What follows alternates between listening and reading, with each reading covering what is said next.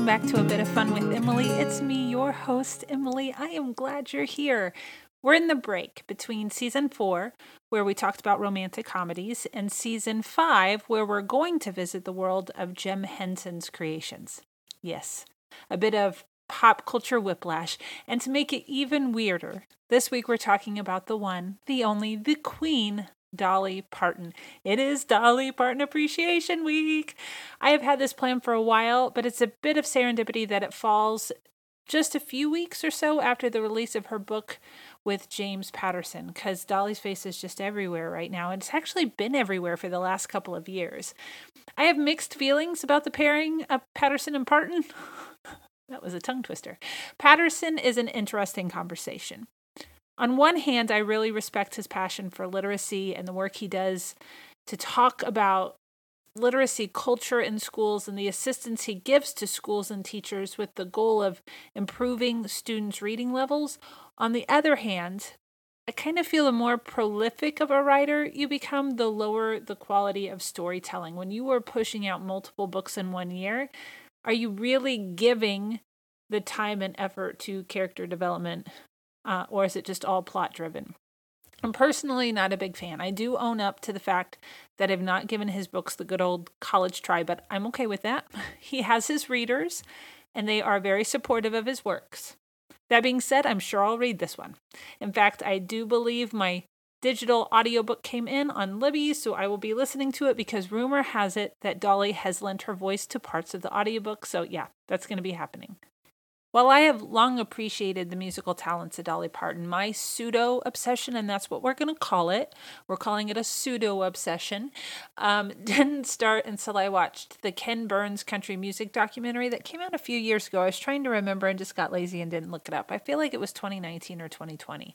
I highly recommend a viewing if you haven't watched it yet.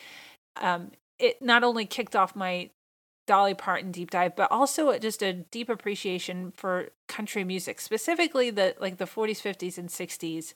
If you look at my vinyl record collection, it's Dolly Parton, Dean Martin, and then just a lot of random 60s country stars.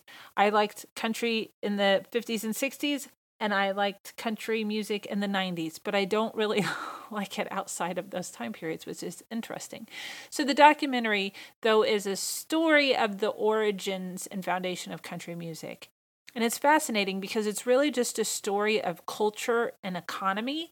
Um, I had this great professor in college that talked about history as just kind of being people in a specific place and time. The history is really just people. And that is what this kind of does. It takes these people that created this musical culture. It, it, it was really, really good. Uh, and just how the different, really kind of by decade and stage, and how it started one way and then kind of has become something completely different, almost a juggernaut, you know, a mainstream juggernaut. It's it's really an interesting documentary. I highly recommend it. That's, of course, where Dolly shows up in Nashville, Tennessee in the 1960s, uh, a young woman who grew up in a large, poor family in the mountains of Tennessee. So, after the documentary, I started listening to her music in a big way, going album by album through all of her through her disc- discography, watching everything I could get my hands on that told me more about her story. And it's a very sweet story about a woman who just really worked hard, worked really, really hard. And then along came the podcast Dolly Parton's America, another great listen if you have the time. It's not a lot of episodes, maybe eight, eight to 10, I think. I can't quite remember. But the basic premise is awesome that the reality of our country being severely divided about just about everything except one thing. And that's Dolly Parton. How is it possible that not only has this, I'm going to call her a special unicorn, had the career she's had, but has also managed to remain uncontroversial and universally loved. That kind of that podcast really just skyrocketed the pseudo obsession. It's really an obsession, guys. But we're calling it a pseudo one, which led to me then power grabbing Dolly vinyl records whenever I can find them. And then finally a trip to Pigeon Forge to Sevierville, Tennessee to Dollywood last May. The records are hard to come by. I do keep my eye on several sites, just waiting for them to pop up. There's a few that I would really like to have. Um, there was one magical day about a week after I had to say goodbye to my beloved dog, Luna that I stumbled into a half price books just kind of looking for a distraction for from my sadness and because a bookstore will help me with that and I found nine Dolly Parton albums just sitting there waiting to be bought. And I actually calling my mother almost hyperventilating, whispering, screaming, if that's a thing. Can you whisper scream into the phone about, oh my goodness, mother, you're never going to believe this mom, mom, should I get them all? Should I get them all? She's like, you're never going to find them again. When they come up, you got to get them. So I did. I bought them. I bought them all. It was just the best kind of retail therapy, actually. And then as for Dollywood, there was a special day. There's a podcaster, Annie F. Downs, that I really enjoy listening to. And she was having a special day at Dollywood thought that was the perfect chance. I'd been wanting to go, and then I'd get to see Annie F. Downs too. So I called up my friend Kendra, who lives in Florida. She was going to meet me in Knoxville, and we were going to go. And it was magical. There's a replica of Dolly's family mountain home. It's so small, so small. And I know that there's probably a big age gap between siblings. She had like 12 siblings or something that they weren't all in the house at the same time. But man, this house was small, and there's cinnamon bread in the park, and a museum full of memorabilia and costumes and pictures. And she's got a tour bus that you can hop on and kind of see how she lived on the on the road. Oh, it was so cool. There's also roller coasters, but that's just not why I was there. I think we rode two and we're like, are we done with this? Yeah. That's how you know you're getting old. Because I did. Man, I loved roller coasters once upon a time. Now I'm like, my whole body hurts. How did that happen? We're getting off topic. There is so much to love about Dolly. Her flamboyant, kind of vibrant personality, her self deprecating yet confident humor. Not everyone can pull that off, but she does it very well. Her love of story and the way that she brings life into her music in that way, her support of literacy and the Imagination Library that gets books into the hands of kids all across the country. The story of how that started is just amazing. Her father, who couldn't read, it, it it's a beautiful story. The way she built an amusement park to not only bring families together, but to support the community she grew up in. The way she just dove in and donated, donated millions of dollars for a COVID vaccine. The way she loves and respects all of her fans, no matter what walk of life they are traveling, the way she respects and honors her roots, the way she built a career in a man's world and did things on her own terms, writing lyrics that were honest and heartfelt and brutal at times. The way she's still doing all of these things, she's still out there breaking down glass ceilings and proving to the world that you're never too old to be doing what you love. I mean, the woman is a legend. And that's why she gets her own appreciation week. So today, I thought it would be fun to talk about some of her music, my favorites. And then on Friday, we'll go through her film career, which it's not great. I'm just going to throw that out there. It's not great. But do I love all the movies? Yes. Yes, I do. Because as we've really come to terms with in this podcast, I have questionable pop culture tastes. And I'm okay with that because I live very happily on this side, loving things that are horrible.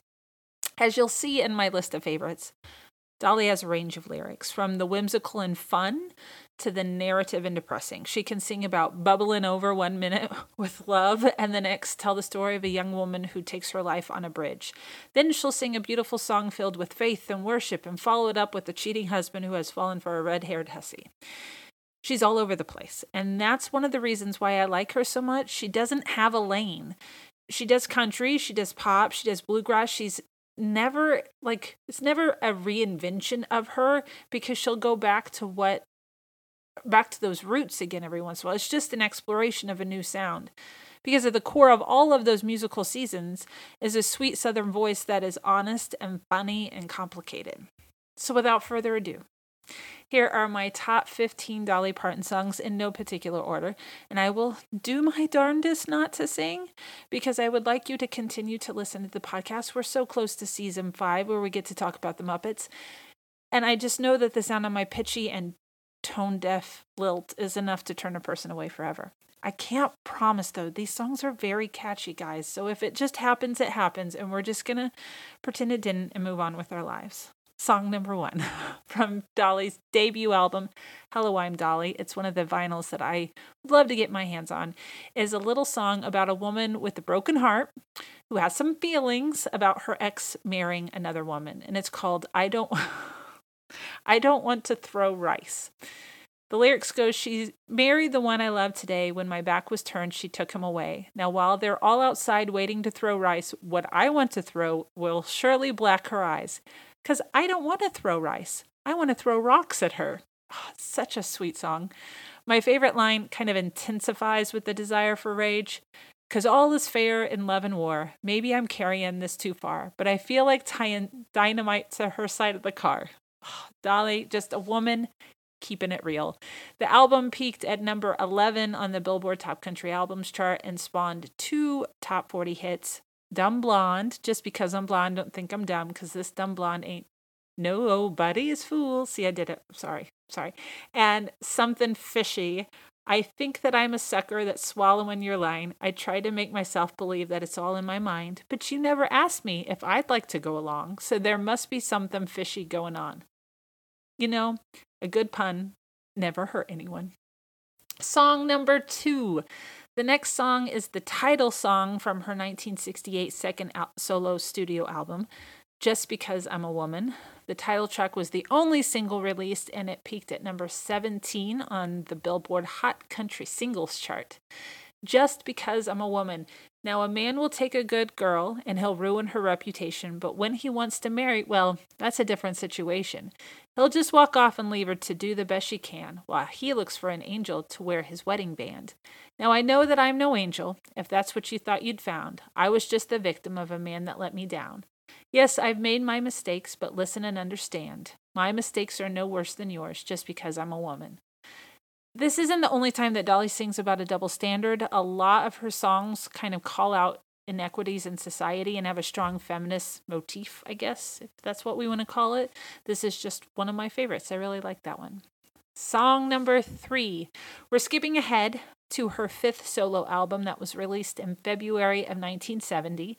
It's called The Fairest of Them All. And I just want to pause for one moment here because even if you don't like 60s and 70s country music. If Dolly Parton music is not your thing, I still highly recommend looking up her album covers because they are a thing of beauty and awkwardness. This one in particular is one of my favorites. She's sitting in a chair and you see the back of her, but she's looking into a mirror because it's called the fairest of them all. It, it's it's awkward. There's lots of flowers. She's always in pink.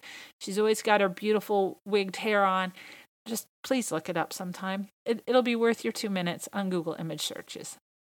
So it peaked at number 13 on the Billboard Top Country Albums chart. This one wasn't released as a single, and fair warning, it is one of her depressing narrative songs, despite the fact that it's on the Goofy album covered album. Let me say that again. It's not happy, but it definitely shows off Dolly's talents at storytelling. In several of the documentaries, she talked about how her mother loved passing down songs from the old country. I don't really know what the old country was, where specifically that was, but um, it was usually about a person or a place with a full plot and great melody. And this song is definitely along that line. You can see again her kind of in tune to her roots and what she was raised on this song kind of really fits with that well. It's called Down from Dover. I know this dress I'm wearing doesn't hide the secret I have tried concealing. When he left, he promised me he'd be back. By the time it was revealing, the sun behind a cloud just cast the crawling shadow over the fields of clover, and time is running out for me. I wish that he would hurry down from Dover. So it's about a young girl who finds herself pregnant and the guy has left. He he promises that he's going to be back. The story song goes on with this young lady's parents ashamed of her situation. So she goes to stay with an old woman who doesn't ask a lot of questions and the girl just all the girl wants is her parents to share her new address with this boy when he gets back down from Dover. But the guy never shows up. She's heartbroken. And when she has the baby, it's stillborn. My body aches, the time is near, it's lonely in this place where I'm lying. Our baby has been born, but something's wrong. It's too still, I hear no crying. I guess in some strange way she knew she'd never have a father's arms to hold her, so dying was her way of telling me he wasn't coming down from Dover. Told you, it's a downer, but it's a good one. Song number four. The next song came out in 1971 on the Coat of Many Colors album. The album was nominated for Album of the Year at the 1972 CMAs. It also appeared on Time magazine's list of the 100 greatest albums of all time and currently sits at number 257 on Rolling Stone's 2020 list of the 500 greatest albums of all time. The correct choice for this album would probably or should probably be the title track, A Coat of Many Colors, which is autobiographical and heartbreaking and sweet. She even made a movie out of it. But I'm going to go with track number seven, Early Morning Breeze. I open up my door to greet the early morning sun, closing it behind me, and away I do run to the meadow where the meadowlark is singing in the tree. In the meadow I go walking in the early morning breeze. I cut my hands to catch a multicolored butterfly, and it kind of goes on, but then it goes misty eyed. I look about the meadow where I stray, for it's there I find the courage to greet the coming day. For there among the flowers I kneel gently to my knees to have a word with God in the early morning breeze. So nature sneaks into her songs a lot flowers, butterflies, sunrises, sunsets. You can tell she's a country girl at heart, which I really, I really like that too. She sings a lot about flowers and butterflies. A quick recap before moving on. And this was a little tidbit that I like messaged I felt like 20 people cuz I just found it fascinating this how amazing she is at what she does and how quickly uh, the fame came to her, the successes came to her even though well, let me just tell you. Her first solo album was in 1967. 1967. Dolly was only 21 years old.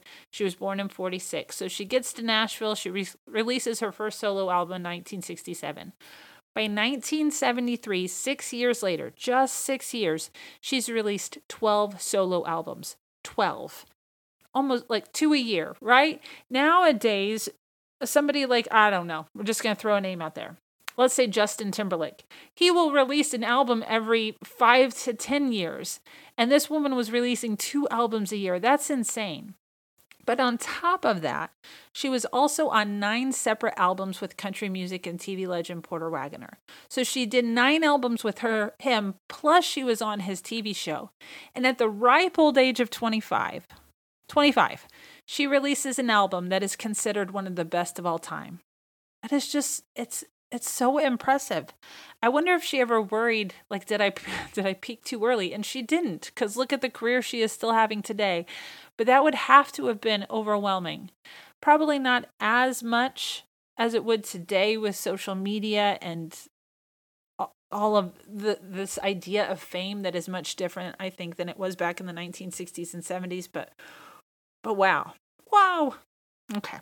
That was just a a little break to just let me wow over her. Song number five from her 1972 album Touch Your Woman A Little at a Time. I'm just an average working girl trying to get along in this old world, looking for that rich man I might find. But up till now, the times are hard. I'm living on my credit card and paying for a life little at a time. It's one of her down to earth songs, but a song about a woman making it on her own, which I really like. Um, just basically talking about living off your credit cards and paying a little at a time. She also has this great song called um, The Bargain Store. So it's about like thrift stores and going to bargain stores to buy things. That that she just writes about life. It's not these always these deep philosophical things. Occasionally we get a song from her like that, but it's mostly, you know, like she's living her life. She's she's an observer and you see that a lot in comedians too, how they can take pieces of real life and turn it into comedy and here she's doing that with songs. Song number 6. Bubbling Over. See, it's coming back to Bubbling Over. The title track from her second album in 1973.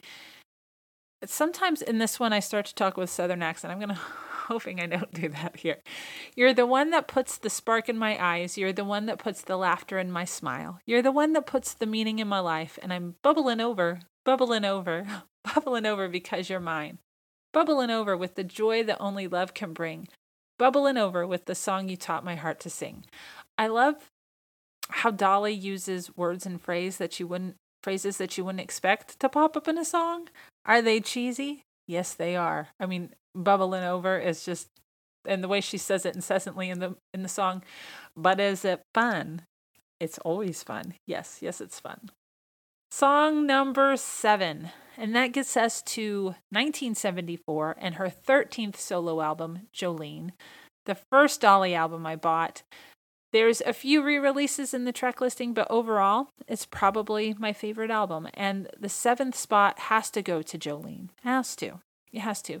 Your beauty is beyond compare with flaming locks of auburn hair, with ivory skin and eyes of emerald green. Your smile's like a breath of spring, your voice is soft like summer rain, and I cannot compete with you, Jolene. When she's on stage, I've seen, you know, uh, all these documentaries, they'll have little clips of her actually performing, entertaining. And when she's on stage, she tells the story of her husband kind of batting eyes at the woman at the bank. Whether or not that's true is probably debatable, but it makes for a great and memorable song. And it's such a it's a simple song too because half of it she's just saying this person's name, but it's the I don't know, the way she can write a melody is is pretty fantastic. Song number 8, same album, River of Happiness. Somewhere a river of happiness flows. We'll sit on its banks while the warm breezes blow. Somewhere there's a garden where only love grows. Somewhere a river of happiness flows. That's one where just the imagery, I've always really liked that. Uh, I think maybe too, I've fallen in love with country mountain streams. Um, last few trips we've taken, we've kind of ended up in the mountains, and just driving by a mountain stream is just absolutely beautiful. So I just kind of think of that every time I hear this song.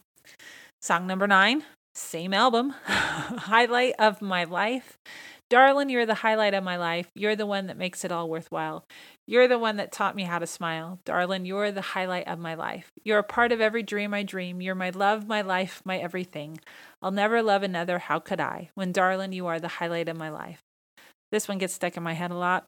I am the type of person that um, conducts to the music playing in my head. So for those wonderful people I work with, uh, I they'll see my hands going. I don't know how to conduct really, but I just I am conducting. And this one, uh, whether they know it or not, I'm conducting a lot in my head.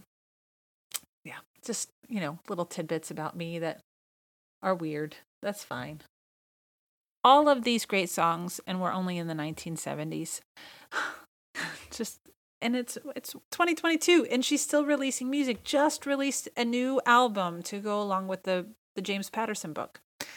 Anyway, so Dolly has released 52 studio albums. That might be 53 now with this new one that came out, 48 of which were solo endeavors. She also released two with Emmylou Harris and Ron- Linda Ronstadt. One of the songs coming up comes from one of those albums.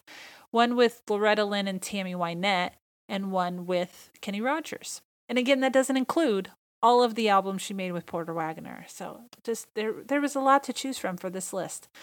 We're, we're getting through them though. Number 10, The Seeker from her 1975 self-titled album album album Dolly. I am a seeker, a poor sinful creature. There is no weaker than I am. I am a seeker, and you are a teacher. You are a reacher, so reach down. Reach out and lead me, guide me, and keep me in the shelter of your care each day. Because I am a seeker, and you are a keeper. You are the leader. Won't you show me the way?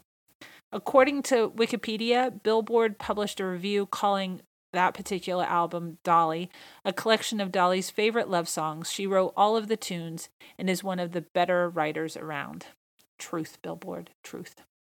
Song number 11, Light of a Clear Blue Morning from her 18th solo album, but first self produced album, as well as her first ever aimed specifically at the pop chart charts.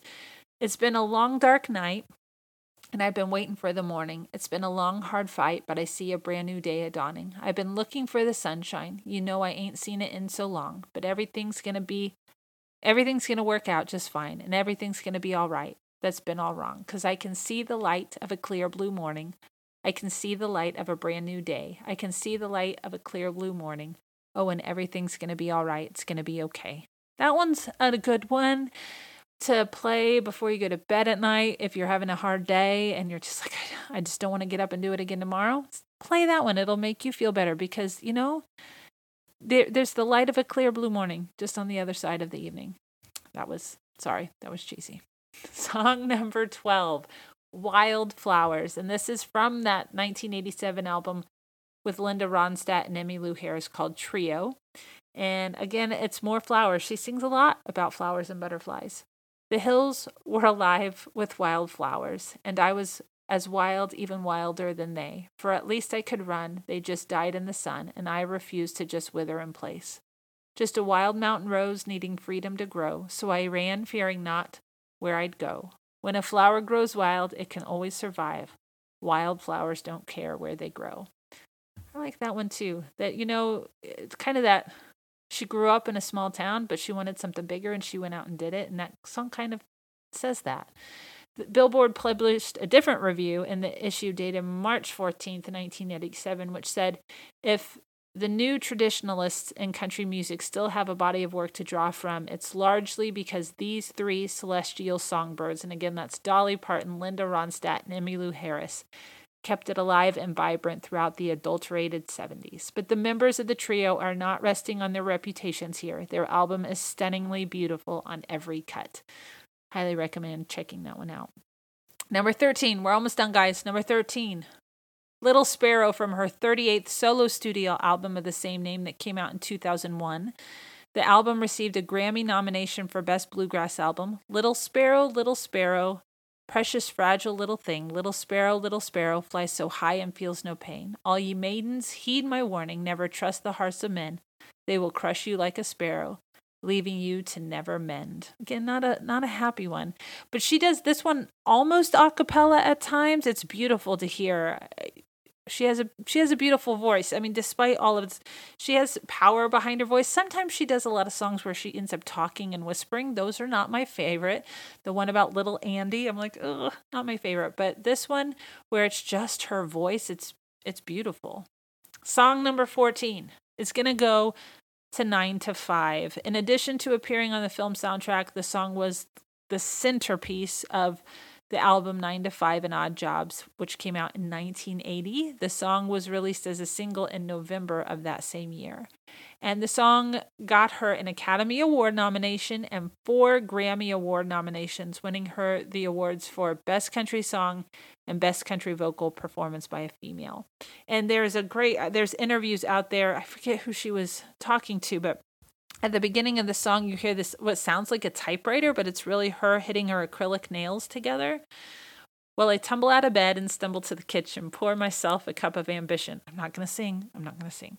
Yawn and stretch and try to come to life. Jump in the shower and the blood starts pumping. Out on the street, the traffic starts jumping with folks like me on the job from 9 to 5. That's another that's a good wake up song. Get you motivated. Just turn that on real loud in the morning. So you play Clear Blue Morning, Light of a Clear Blue Morning at night. So it, you're just bookending. You're bookending an evening. your rest with Dolly Parton and everything's going to turn out great.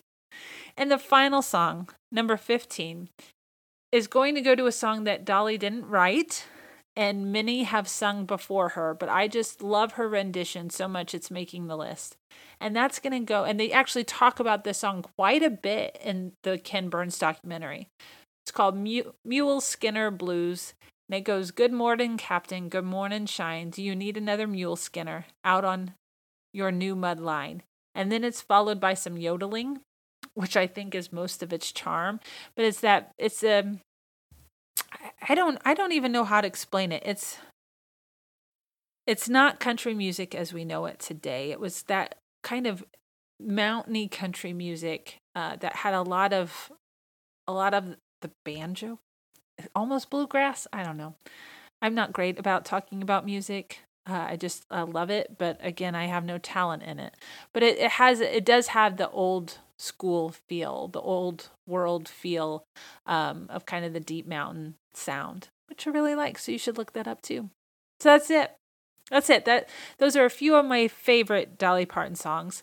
Again, 52, maybe 53 albums at this point. There's a lot to choose from. If you have a favorite, I would love to hear about it. Please tell me. Comment on it. I'll I'll be posting on the the socials. Let me know. I would love to hear what your favorite Dolly Parton song is. And if you haven't spent time with Dolly lyrics, I encourage you to do so. But that is all for today. On Friday, we're going to talk about three of her movie performances. I don't know if they're really worth discussing, but I want to discuss them. Nine to Five, Rhinestone, and of course, The Best Little Whorehouse in Texas.